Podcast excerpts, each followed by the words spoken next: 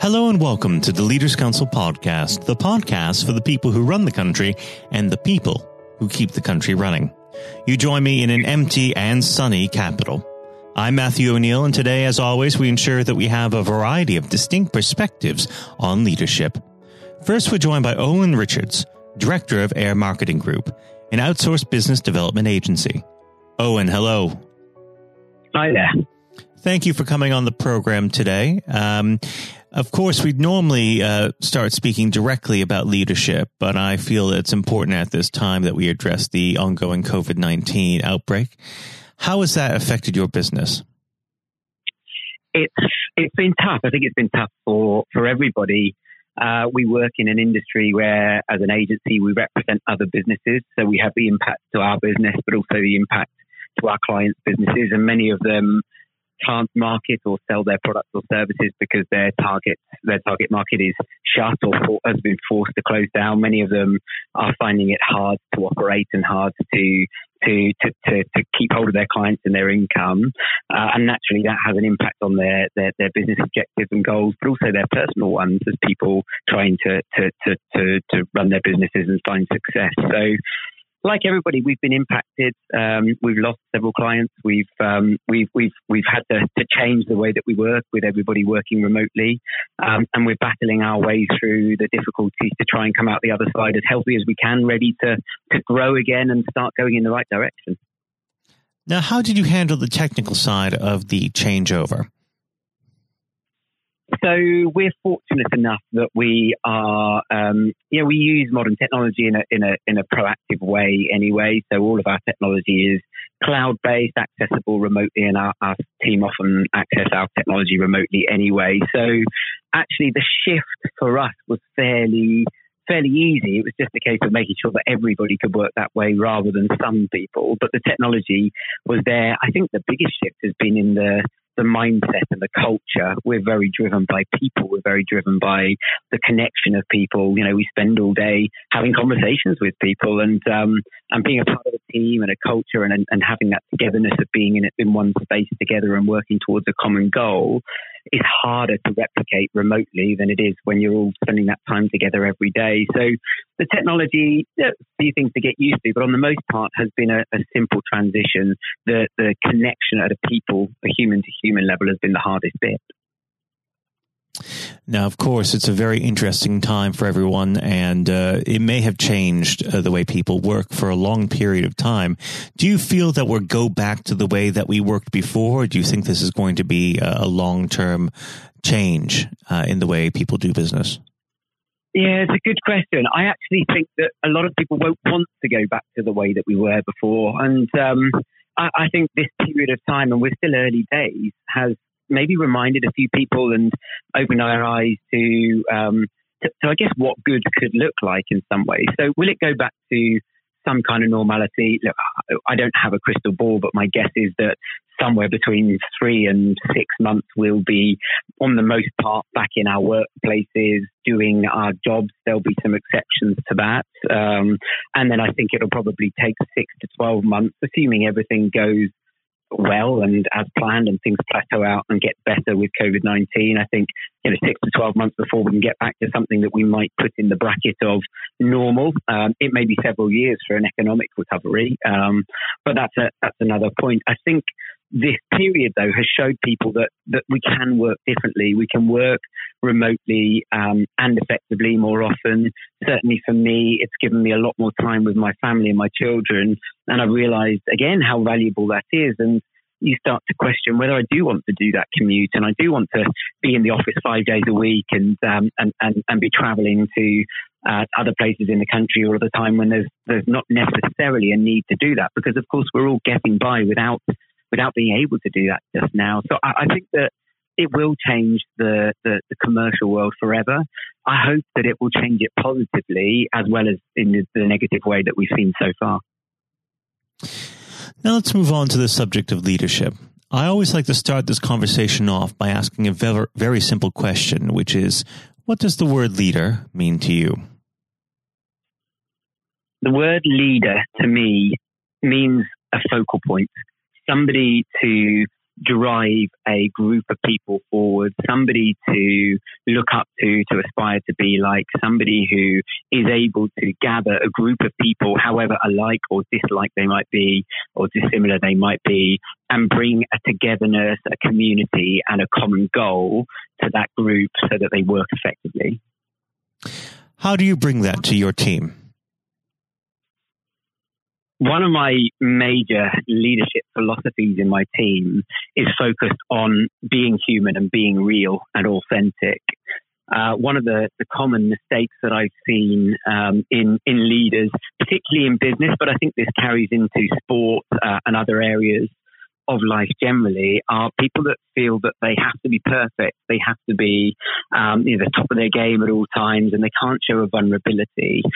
I believe that a strong leader is somebody that their team buy into as an individual person, not as a worker, not as a professional, not as a, you know, if it's sports, not as a rugby player or a football player, but as a person, as a human.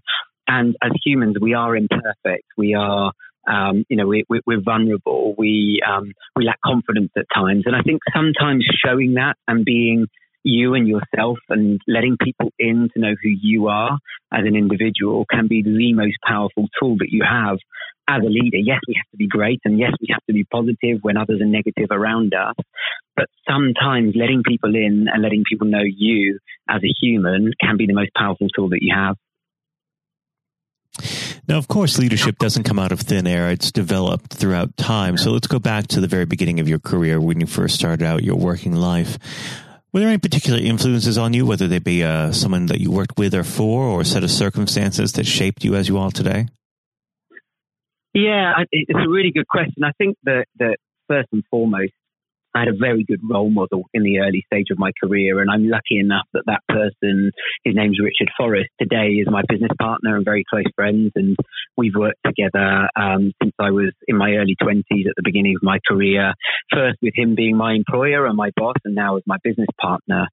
Um, and he was a great role model for me in that early stage of your career when you're working the word out, world out, you're working the workplace out um, he showed the leadership style that, um, that, that, that I wanted to aspire to be like or to to to, to adopt, and um, I've been very fortunate in that respect that I've I've, I've worked with Richard or, or for Richard for, for well over a decade now, or coming on to two decades, and, um, and, and and he's been a great example to follow. So I've been very fortunate in that respect. But I also think growing up in childhood, I was lucky enough to play sport at a at a, um, a fairly high level, uh, county level and national level, and and, and um, and, and that really helped me because I worked under a, an array of different personalities and leadership styles um, that, that, that, demanded a lot from us at a, a you know at a, a, high level of sport, and um, I saw I guess I got exposed to what I liked and what I didn't like as a leader, and, and, and I've taken the what I liked and, and the philosophy that actually I want to lead in the way that I wanted to be led um, in those early years of my both my career, but also growing up as a child in, in, in environments like sport. Sport is a is a great tool for learning leadership. Do you feel that there are not enough young people uh, participating in activities such as sport or maybe cadets uh, to enable them to become uh, leaders in the future? Absolutely, I feel that way. I mean, um, health and well-being is one of my great passions, and that that obviously leads into to things like being active sport and running and um, and, and, staying physically fit, but also the the psychological side of well-being. But if we look at childhood, childhood obesity, I was reading something the other the day that said that the average child in the UK spends less time outside than prisoners do within the UK, which is an alarming statistic. And it's things like that that make you realize how little our children in their childhood are growing up and being encouraged to get out and be active. And by, by being active, typically they would tend to at some stage partake in team sport or team activities. That might be you know, outdoor adventure. That might be, it doesn't have to always be sport. It could be anything, but partaking in things where you are out of the house as part of a team, as part of a group is the best way to, to, to learn leadership skills. And I, I agree. I don't think it happens enough or that it's available enough or encouraged enough within our society and our culture here in the UK at the moment. Now, unfortunately, our time together has drawn to its close, but what does the next 12 months have in store for air Marketing Group? Well, that's a great question at the moment, and um, pro- probably the honest answer is it's hard to know. But uh, the, the, the real positive, and I am a, a, glass half full person. The real positive at the moment is that we're getting time to work on some some some strategic planning and, and projects that we wanted to get our teeth into for some time. So I feel confident that we will get back to uh, to work at some stage in the next three to six months, and that we will have a really um, a really quick acceleration back into normality and beyond. Because I think that we work in an industry where people are going to be knocking on our door, wanting help to sell their products and services and to get back to where they were before and grow from there. So we're in a, in a great space.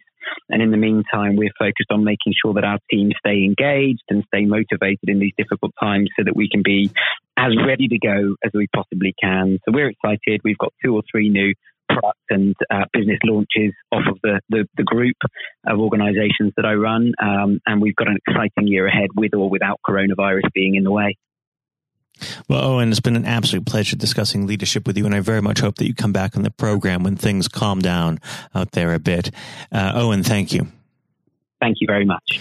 That was Owen Richards, Director of Air Marketing Group. And now, if you haven't heard it before, it's Jonathan White's exclusive interview with Sir Geoff Hurst, uh, we're now joined, uh, though, by former England footballer and still the only man to score a hat trick in a World Cup final, Sir Geoff Hurst. Uh, thank you very much for coming on today. Uh, You're welcome. You're welcome. Good afternoon.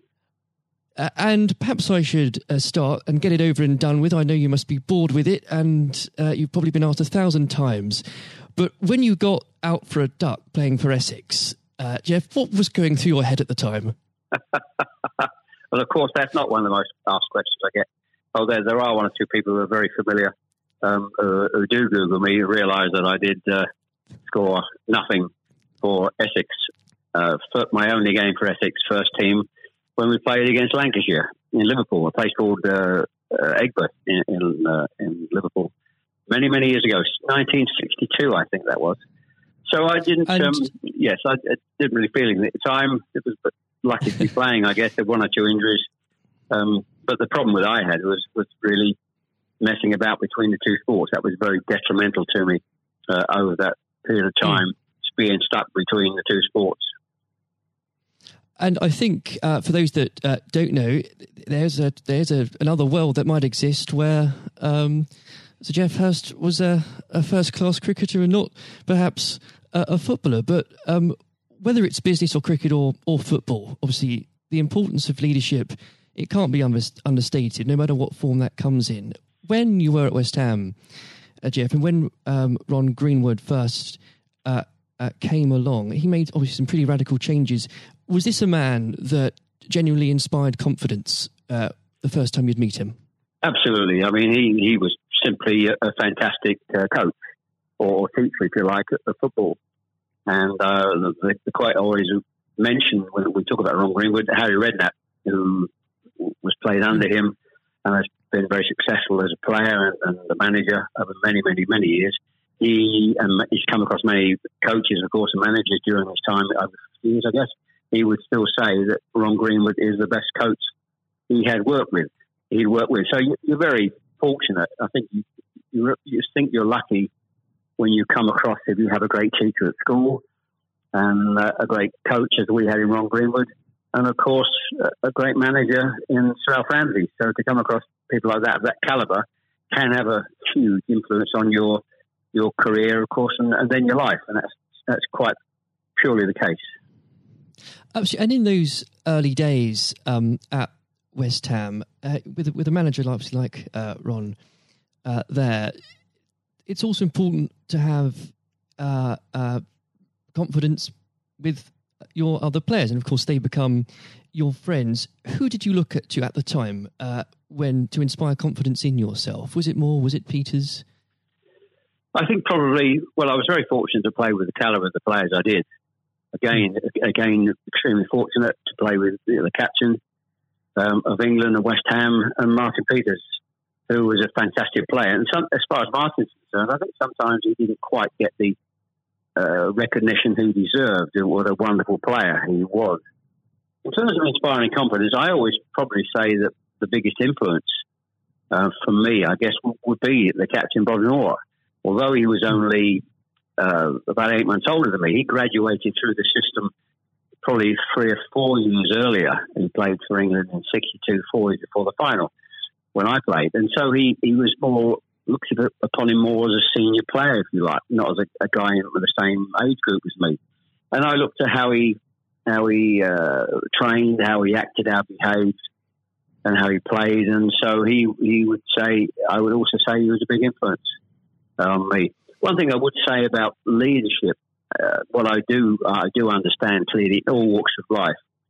Leadership is at the top is absolutely vital for a, a for a business, football team, in any walk of life to be successful. And it's quite evident. I was in the motor trade for a long time as well, selling car warranties to car dealerships, and you could almost tell when you walked into the business uh, in a, many of the car dealerships you could almost tell from the moment you walked in by initial reaction, people came and welcomed you that the business was well run or conversely not well run at all. And so I understand the, the, the value and quality of leadership. And that's why I'm very fortunate to, be involved in my career in those early days with two two great leaders in, in Ron Greenwood and, and Alf Ramsey. Absolutely. And um, since you've already uh, brought him up, uh, Geoff, I think it'd be remiss not to go a little bit further with that. But obviously, uh, after uh, or at West Ham, your uh, playing came to the attention of uh, Sir Alf Ramsey. Now, there's a man I'm sure when you walked into a room, you knew who was um, in charge. When it came to managing that England team, what was his style like, Geoff? Well, one thing, the first thing I say about Alf Ramsey, he's probably over my life the most powerful influence who had on me um, as a person. Um, mm. Naturally, it happens to an extent because he's got your whole career in his hand. Whether he picks you for England or he doesn't pick you, it can have a, a great impact on your your career and of course your life. But yep. in that era, I was involved for six or seven years. He, it was quite clear who was the boss. He was quite very very strict. Probably at a time uh, maybe overly strict, but at times you probably wouldn't get necessarily get away with it in, in today's football because it's changed dramatically in how you deal with with players then and players now. But he was the most powerful man I came across, and very few people. And he, he was quite ruthless in getting people out he didn't want to be who didn't want to be part of a group, part of a team.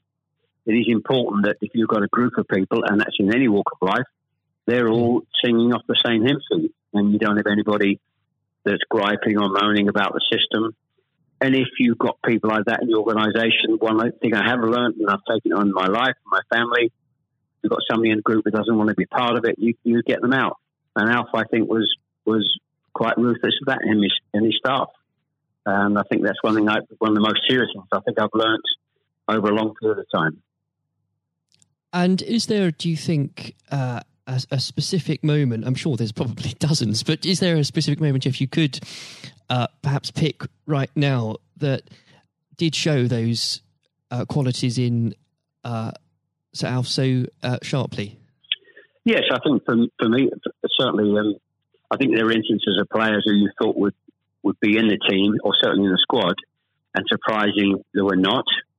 There was no necessary reason for it, but looking mm. back, I do think perhaps they were people that Alf didn't think wanted to be part of a group.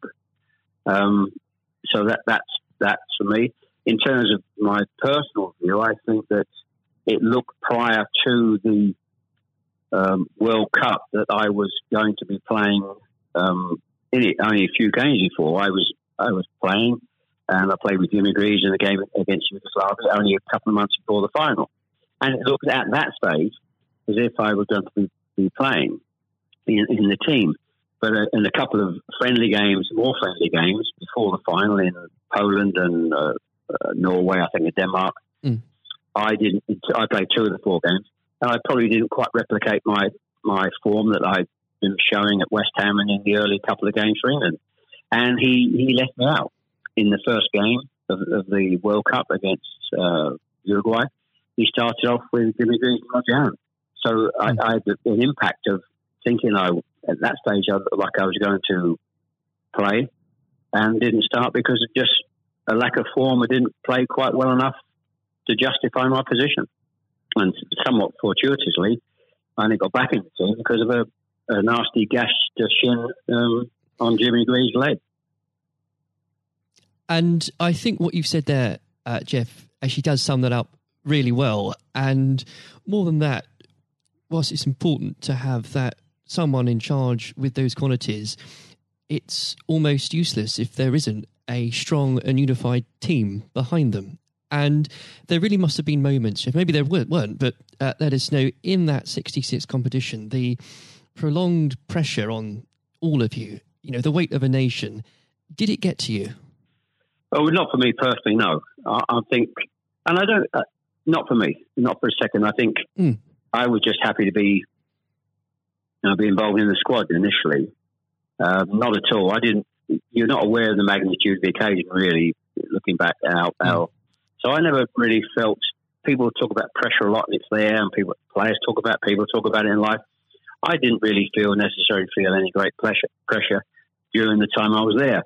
And what is also important to say about Alf Ramsey, the people he, he left behind that, that, were left in the squad after he'd moved one or two players out, the squad were uh, a, a, bunch of very hard nosed, professional, uh, top quality people. And that was again the leadership that Alf showed. He, he got people in together that were very, very strong personally. Um, uh, and I think that was part of the success we had. We were very, I always describe our, our group as hard nosed professionals. Um, we have some great players, but overall, they were great, hard nosed professional players um, and great quality people who we've kept in contact with, you know, over the years. And Geoff, I've got to ask, and I'm, I'm not making this up, I've genuinely heard that people do ask you whether or not you realised there were people on the pitch at that moment.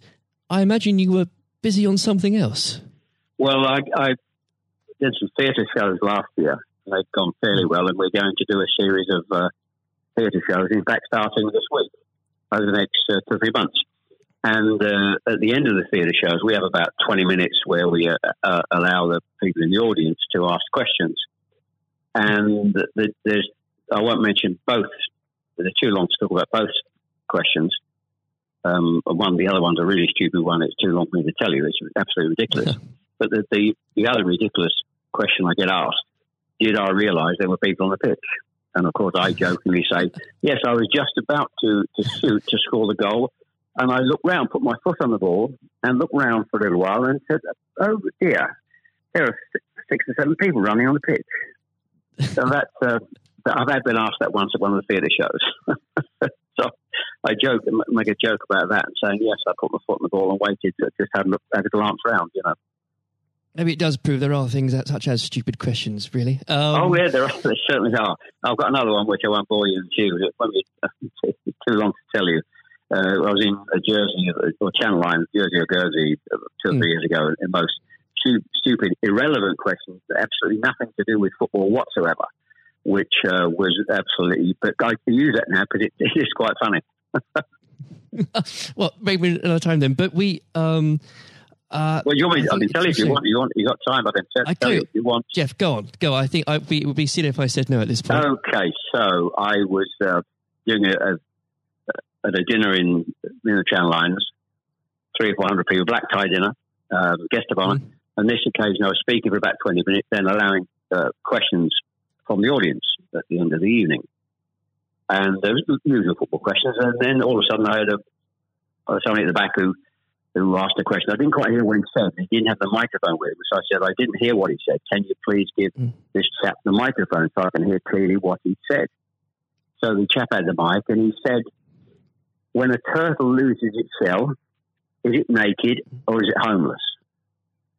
Right. what, what, a question! What a question! Uh, I think that would be in, definitely in the stupid category, wouldn't it? So we had a laugh about that. Is, uh, uh, well, uh, and we, you've got to have a patient of a saint, I think, sometimes to put up with well, no, like that. But then again, I found it amusing. I just found it amusing. In fact, some of the audience found it highly amusing as well. So it did, uh, um, it did make again, laugh that day. If you can put up with my questions, you can probably put up with uh, anything. Um, but there, there, would have become a point, though, um, Geoff. I think um, you, you, were a young man when obviously this happened when you must have realised that people, teammates, began looking at you for leadership. Um, is that something that occurred to you, or did you just realise that by by one way or the other, people actually begin to look up for you for inspiration? Well, possibly. That's never really struck me until you've actually mentioned it now. Quite frankly, it's a new a new question. Mm. Does anybody look up to me? I'm sure perhaps uh, there are there are people who pay you compliments of, of uh, fans of, of, West Ham and, uh, and, Stoke, and of course in, uh, England fans who. Um, I, I, think probably it would be very immodest of me to to suggest I, I felt that somebody was looking to me for inspiration. Um, well, you, but, you, don't but, have to, but I will. Uh, well, um, it's, it's, okay for a third party to do it. Uh, perhaps, um, perhaps that may have been the case over the years. Uh, people look at you and um, uh, maybe uh, it has a, helpful effect. Uh, but I do think you, you, how you behave and set examples on and off the pitch is people must realise that that's, that has an influence. How you react and behave mm. to, to situations on and off the field surely probably has an impact to younger players coming in into the team latterly. Um, yeah, and and with that, looking at um, uh, football today, uh, is there anybody that you think particularly on the field or the sidelines that strikes you as someone with um, those qualities that you could identify in a in a natural leader? Um, well, a current players, you mean? Oh, players, managers, anybody that uh, you look to today, really? Well, I think some of the outstanding. I think the, the, the best example about a, a leader and at the moment is is, is uh, Klopp at Liverpool. Mm. He has been absolutely fantastic to uh, acquire the players and get them to their attitude is absolutely fantastic. They're great players, but there's more than just being good players in football. It is have a good player with a fantastic attitude and their willingness to work for each other and the team is absolutely outstanding. Hence these unbelievable results. There are, you know, and the great players not always succeed as, as individuals or probably even uh, certainly as a team if you haven't got the right attitude alongside it. And they're probably, and that, that comes through the leadership. That's not just luck. Absolutely. That's, that's absolutely leadership. He'd be the best example, of course, in, in football terms today. Uh, easily, easily. And of course, but going back not that long ago, Alex Ferguson is just absolutely. Mm. You've got to take him as the first example because Klopp's only done this over a period of time, a short period of time. But if you look at the 25, 26, 27 years that Alex Ferguson did with Manchester United, and subsequently since he's gone, how they've they are not doing so well. He's the best example of management I've seen. We've seen, we've probably ever seen, and I don't think anybody will see the light of that kind of leadership again. It's absolutely astonishing, astonishing. And do you think? Could you imagine uh, Sir Alf or even Ron Greenwood managing teams today? Yes, I think so. I think yes, no, mm. no question at all. I think they uh, Ron Greenwood, yeah. Well, the, the answer, straightforward answer is yes. Um, good they, answer. the straightforward answer is yes. I can elaborate as much as you want, but the straight answer is absolutely categorically yes. Uh, and with um, I know uh, if we could talk about this probably for the next hour or so, but um, I'm conscious of the um, time. Um, looking um, back uh, through your um, playing career, perhaps especially um, your time uh, for England, who was it uh, that struck you more than anyone else on the pitch uh, that displayed qualities of not just leadership but uh, companionship and and level-headedness that you think that have stuck with you all these years later? Well, I think we were, I was very fortunate, and I wouldn't pick any one player out. I think looking at There's that, so many, yeah, so many, and that's why we were successful because we had so many um, showing all those qualities that you just mentioned uh, throughout the team. I think that that was outstanding, and uh, uh, and it's an opportunity to, to talk about uh, all of them in, in, that breath. And there was nobody, and going back from an earlier earlier question for me, that um, all hard nosed professionals, good good teammates, mm. good socially, and that's why we kept in touch with each other on our golf days every year uh, up until about five years ago. Of course, with, with the uh, sadly dwindling yes. numbers, we we still got on. Our wives got on with, all together all those years later. It didn't just finish after '66. That reunion, that camaraderie, that team spirit, mm. um, uh, getting on with each other lasted for, for a long, long, long time. And I wouldn't and when it, when you put those those questions and how you categorize those, I would pick every one of the eleven players um, who you put in that category that were like that. There was nobody else; they were all outstanding, and I think that was a big part. I can't stress how big Absolutely. a part that was, and I've said that many, many times for the success of the team. We have some great and players. It, we have some great players, of course, but without the attitude alongside that, going back to an earlier question, you we wouldn't have been as uh, ultimately ultimately as successful.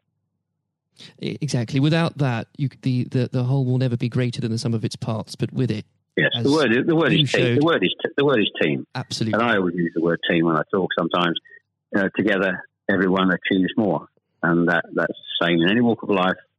That, that's fundamental. And uh, lastly, uh, Geoff, looking if, if you were to uh, give advice, and whether this is in sport or business or indeed any other walk of life, what would you identify, if you can, as the key tenant uh, that you can't go without in terms of leading a team, no matter what that team is? Single mindedness, uh, single mindedness, dedication, dedication to the job, um, thinking about that that that role, that job in leadership all the time. It's a huge part of your life. It, you, I don't think you can switch off when you're in, in business at the top level or sport at the top level. You may, you know, have a, have a couple of weeks holiday, but I'm even sure if, if these top managers and lead, leaders in all walks of life are away on holiday on a beach somewhere warm, I'm sure there's not uh, they will not switch off for, for two weeks um, and completely uh, not think about their role as the boss of an organisation. And I think that's you're completely focused. You're always thinking about uh, things, thinking about improvements, and it's just dedication and uh, uh, tuning your life to being successful. Excellent. Well, Geoff, on that point, thank you very much for joining us today. You're welcome. Very good to nice to have a talk about this and just go over the go over the past and just uh, refresh my my own memory about the quality of the players I grew up with. Excellent. Uh, another time, uh, it would be great to talk again. Thank, thank you, Jonathan. Thank you. This has been the Leaders Council podcast. Thank you for celebrating excellence in leadership with us. I have been your host, Matthew O'Neill. Until next time, goodbye. Thank you for listening to our podcast. The views expressed within the podcast do not reflect the views of the Leaders Council of Great Britain and Northern Ireland its parent company, or subsidiaries, members of staff, other guests, or any other person therein associated.